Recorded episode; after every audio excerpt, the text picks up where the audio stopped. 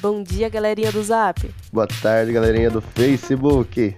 Boa noite, galerinha do TikTok. Seja em qualquer horário que você estiver ouvindo esse podcast. Nesse episódio mais que especial, porque já faz mais de dois anos que a gente gravou, o último episódio que a gente lançou, a gente decidiu que ia revisitar esse momento.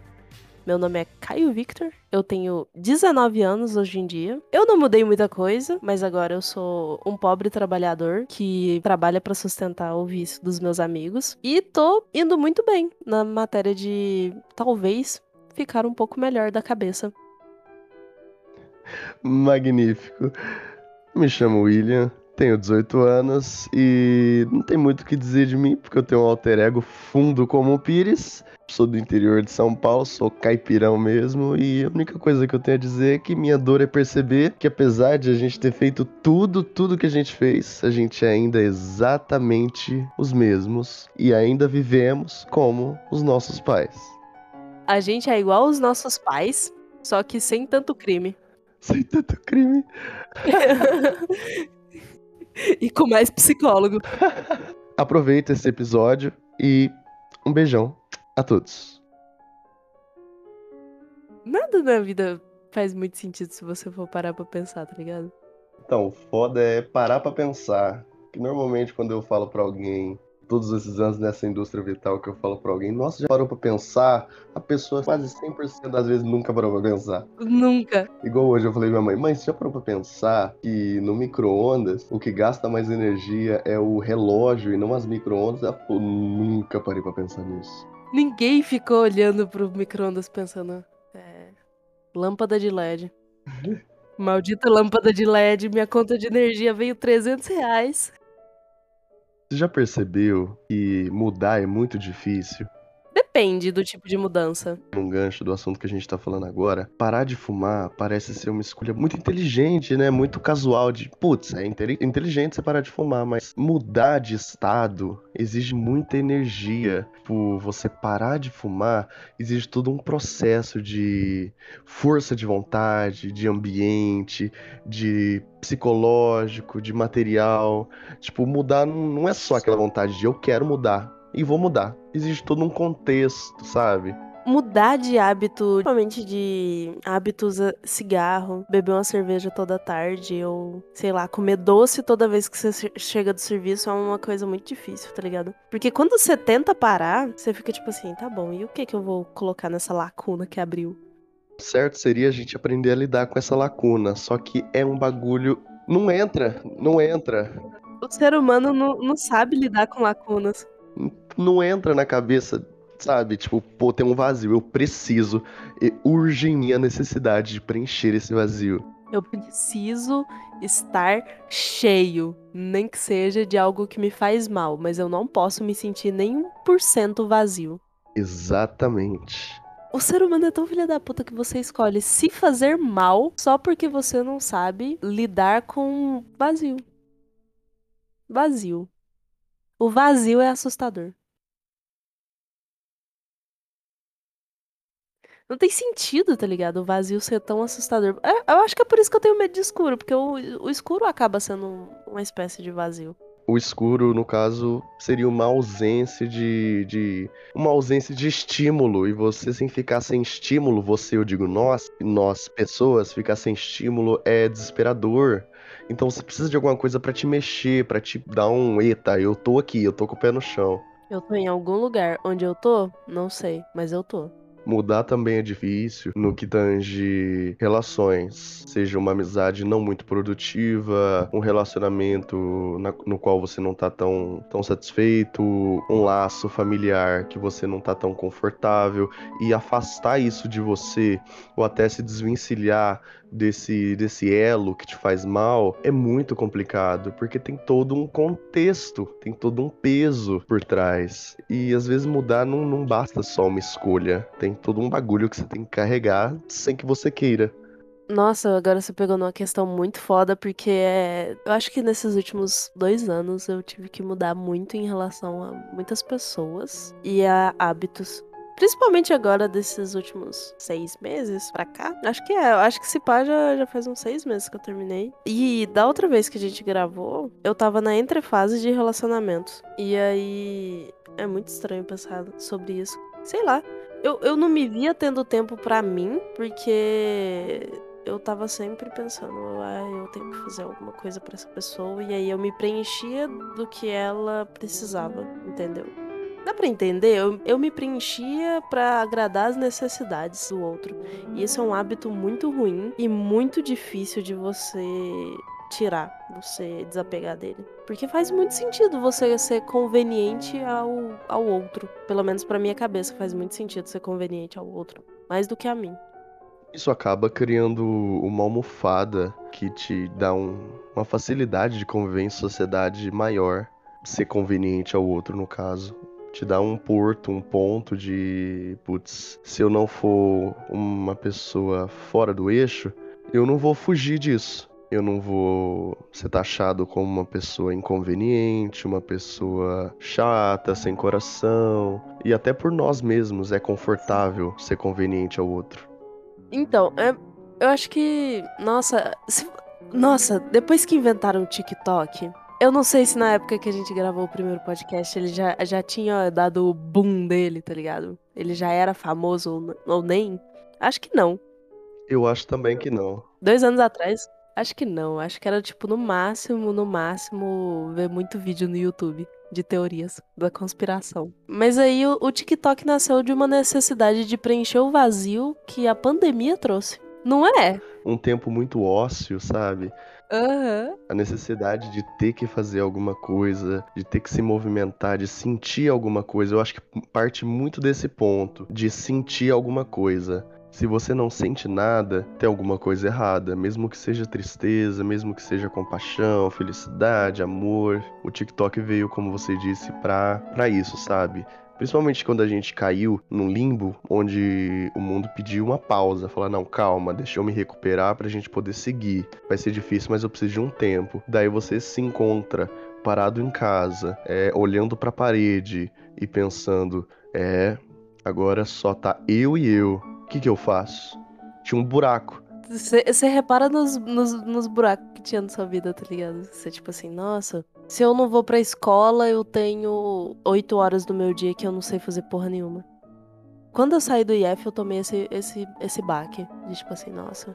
E agora? E agora? E agora, José? e agora, Giovanni? Aí o TikTok apareceu e é uma maneira muito fácil de você consumir conteúdo. Por mais que você vai esquecer metade dos TikTok que você assistiu, às vezes você pega umas informações muito boas, tipo que a dependência emocional é como você se vê no escuro sem enxergar um propósito na vida. E aí eu fiquei pensando, caralho, isso me lembra uma coisa que eu também sinto, chama depressão. que a depressão ela tira o, o sentido. Nossa, eu acho que toda a minha personalidade é moldada em, em torno disso, tá ligado? Mas, tipo assim, é. Que te dê um motivo, tá ligado? Você enxerga, tipo assim, ah, essa pessoa faz tanto significado na minha vida que eu não consigo nem me imaginar sem ela, tá ligado? Isso pode ser até com um parente, tá ligado? Muito perigoso. Muito perigoso. Porque isso nos coloca em uma posição extremamente frágil onde ou você tem aquilo ou você não é nada sem aquilo. Você depende de algo, como o estoicismo explica, quando você precisa de algo para ser você por completo e esse algo tá fora do seu controle, você tá fadado ao fracasso, à solidão, à angústia, à miséria. E principalmente quando se trata de pessoas, quando você depende de um relacionamento, por exemplo, você tá namorando alguém e esse alguém representa tudo para você, você tá numa relação familiar e, no título de exemplo, seu primo, sei lá, é tudo para você, vocês cresceram juntos e ele vem a falecer, uma condição natural da vida, você se vê sem chão. Então, até mesmo um objeto, quando você gosta muito de, sei lá, um, um boneco de pelúcia, carro, um carro. E você bate o carro, você se perde, você fica sem norte. Ou oh, é, é, eu acho que é muito isso Dá pra botar um carro como exemplo de, tipo assim, você trabalhou tanto e aí você sempre sonhou em ter um carro e aí quando você tem esse carro, você anda para todo lado, você faz qual qualquer rolê com o carro e você muda, personaliza ele, deixa ele de um jeito muito agradável e aí ele vai e quebra. Tipo, isso acontece. Pode consertar ou pode ser um erro irreparável. E aí você nunca nesse tempo todo que você tava com esse carro, você pensou na possibilidade, eu acho que ele pode quebrar e eu vou precisar de um novo carro. Nunca se pensou a possibilidade de não ter aquilo. Nunca se pensou a possibilidade de ter um novo. Porque aquilo já era o suficiente, aquilo já te preenchia. É tipo provar corote uma vez. That's enough. Chega. É o suficiente. Uma vez tá bom. E só isso. Se você fosse parar para falar alguma coisa para você de dois anos atrás, gravando um podcast numa casa de um bairro rural, com gatos brigando, o que, que você falaria? Cara, eu voltaria e diria: aproveita o momento, que isso vai te dar muitos frutos, muito conhecimento, muito aprendizado. Aproveita o momento, sabe? Porque às vezes a gente perde o presente, preocupado com o futuro, preocupado muito com os nossos problemas, sempre focado no ego e acaba esquecendo do, do agora e as preocupações nossas mesmo, preocupações particulares, pessoais, acabam mascarando tudo isso. Então, se eu pudesse, eu voltaria e diria para mim prestar atenção, para eu prestar atenção no que eu tava fazendo. Que se eu tivesse realmente prestando atenção, eu acho que o nosso podcast teria ido muito pra frente, cara. Muito pra frente. Ou oh, teria. Mas, mas ainda dá tempo, sabe? Porque dá um gancho na próxima pergunta que eu vou te fazer. E quais dessas coisas que você diria para você do passado, você do futuro tá realmente fazendo? Nossa. Nossa! Eu acho que o meu eu do futuro agradeceria o meu atual eu em aconselhar o meu passado em prestar atenção no agora, porque é algo que eu venho praticando há alguns anos é, de 2019 para cá em aproveitar o momento, sabe? Não preocupar muito, ai, ah, eu tenho que chegar em casa e fazer isso, ai, ah, eu tenho que ligar para fulano, mandar mensagem para ciclano, eu tenho que pagar tal conta, eu tenho que trabalhar e, pô, e o momento?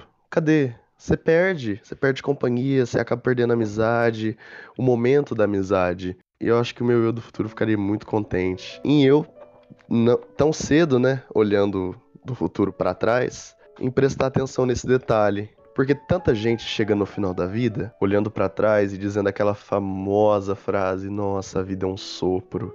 Pô, ela é um sopro porque você não viveu direito porque você se preocupou demais em entrar na faculdade, se preocupou demais em conseguir um bom emprego, um bom cargo, é, ganhar bem e se aposentar, sempre pensando no futuro e o agora. Mas e o agora? Esqueceu a família, esqueceu os amigos, esqueceu a si mesmo. E isso é muito importante, cara. Muito, muito, muito.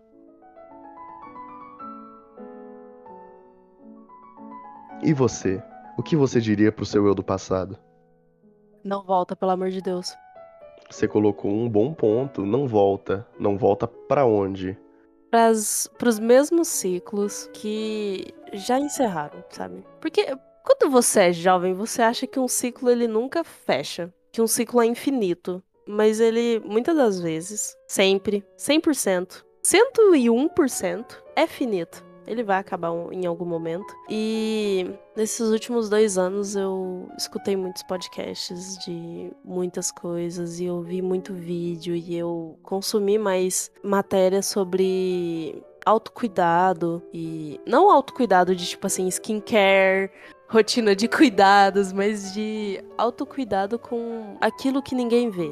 E aí eu fiquei pensando, caramba, se eu tivesse não dedicado tanta energia a esses ciclos viciosos que não fluem, que não, não tem um retorno, sabe? É quase como se você estivesse alimentando uma perna que deu uma infecção e aí ela necrosou e você continua alimentando essa perna na esperança de que ela volte e o certo é você amputar, é cortar esse ciclo. Eu falei da maneira mais visceral possível, mas é porque é isso. Não tem que ser bonito, tá ligado? O, o fim não tem que ser romantizado, ele tem que ser verdadeiro e aceitar que relações familiares, amizades, amores, é, vícios, qualquer coisa assim, chega uma hora que tem que ter um fim, porque se não tá fazendo mais sentido, se não tá mais gerando alguma coisa, se não tá te dando algum retorno positivo, não, não faz sentido continuar nessa coisa, nessa bolha, que ódio. E aí eu voltaria para mim de dois anos atrás e falaria: chega. Às vezes compensa muito mais você gastar um pouco da sua energia para cortar no começo do que deixar isso tomar conta de você ao ponto de você ter que gastar o triplo da sua energia para conseguir cortar fora. E aí agora, o que que o, o meu eu de agora, que tá aconselhando o eu do passado, está fazendo é tentando não me colocar em ciclos viciosos. Eu tô tentando verdadeiramente não me apegar a tantas pessoas. E aí entra uma, um problema, porque ao mesmo passo que eu tô tentando criar relações mais saudáveis e dinâmicas, eu criei uma espécie de trauma de tipo, nossa, eu não quero me apegar a essa pessoa porque eu sei que o meu apego vai virar uma dependência. E eu não quero que isso se torne uma dependência, porque a dependência me faz mal, me prejudica e prejudica as pessoas ao meu redor. Então eu tô tentando observar mais a vida e entender o, o que que funciona e o que que não funciona. O que que pode dar certo e o que que não pode dar certo. Eu tô tentando, sei lá, parar de me culpar tanto. Eu tô tentando. De verdade. Que é uma, um ciclo vicioso. Porque as coisas elas acontecem, tá ligado? Às vezes nem é culpa sua, ela só acontece. É culpa da depressão. é trauma, kkk. É muito fácil, é muito fácil jogar a culpa nas coisas. Principalmente em si mesmo. Certas coisas têm culpa. Sim, em si mesmo. Jogar todo, toda a irresponsabilidade é, na ansiedade, jogar todas as ações ruins na depressão, jogar como aquele mito da religião, você joga tudo que é ruim pro diabo e tudo que é bom para Deus. Você não se desenvolve, você se estagna, sabe? E o que você falou sobre sobre se desenvolver, sobre se ater mais às pequenas coisas da vida, reparando bem, esse é um exercício da vida, porque a gente aprende a viver a gente aprende a interpretar as pessoas, é, a como se comportar, a como não confiar, a como realmente viver em todos os aspectos possíveis e imagináveis. Isso não vem com manual, não vem escrito você deve, você não deve, confia em fulano, não confia em ciclano, age assim, age assado, presta atenção nisso ou naquilo. Não vem, sabe? Se olha, olha para você há 3, 4, 5 anos atrás e olha o seu comportamento e compara com o de hoje, é incabível as coisas que você fazia. Digo você, todos nós. É incabível as coisas que a gente fazia. Só que não, tinha, não tem como culpar o nosso eu do passado, porque ele não tinha a carga de conhecimento e aprendizado que a gente tem hoje. Ele não tinha tudo o que a gente viveu para poder saber o que se sabe.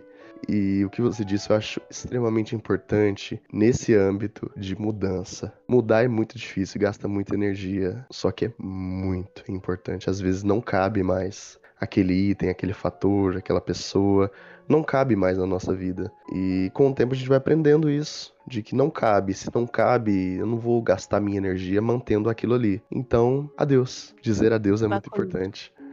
Nossa, dizer adeus é a coisa mais importante e mais difícil ao mesmo tempo. Tá tipo no mesmo nível, é a balança perfeita. É a balança perfeita, porque é o equilíbrio perfeito entre uma coisa muito boa e muito difícil. Tá ligado? Eu, eu considero isso um equilíbrio perfeito, mas extremamente necessário. Você tocou num ponto muito bom, cara. Me... Vou repetir as suas palavras. Isso é o que diferencia uma coisa muito boa de uma coisa muito difícil. Não importa o quão bom seja, o quão gostoso seja, quão proveitoso seja, se é muito difícil, se te desgasta, te corrói, te machuca, te leva muito tempo, é muito difícil, não vale. Não vale. Nunca vale a pena você ter que dar 100% de si por, por algo. Nunca vale. Porque você acaba se perdendo e é muito difícil você se encontrar depois.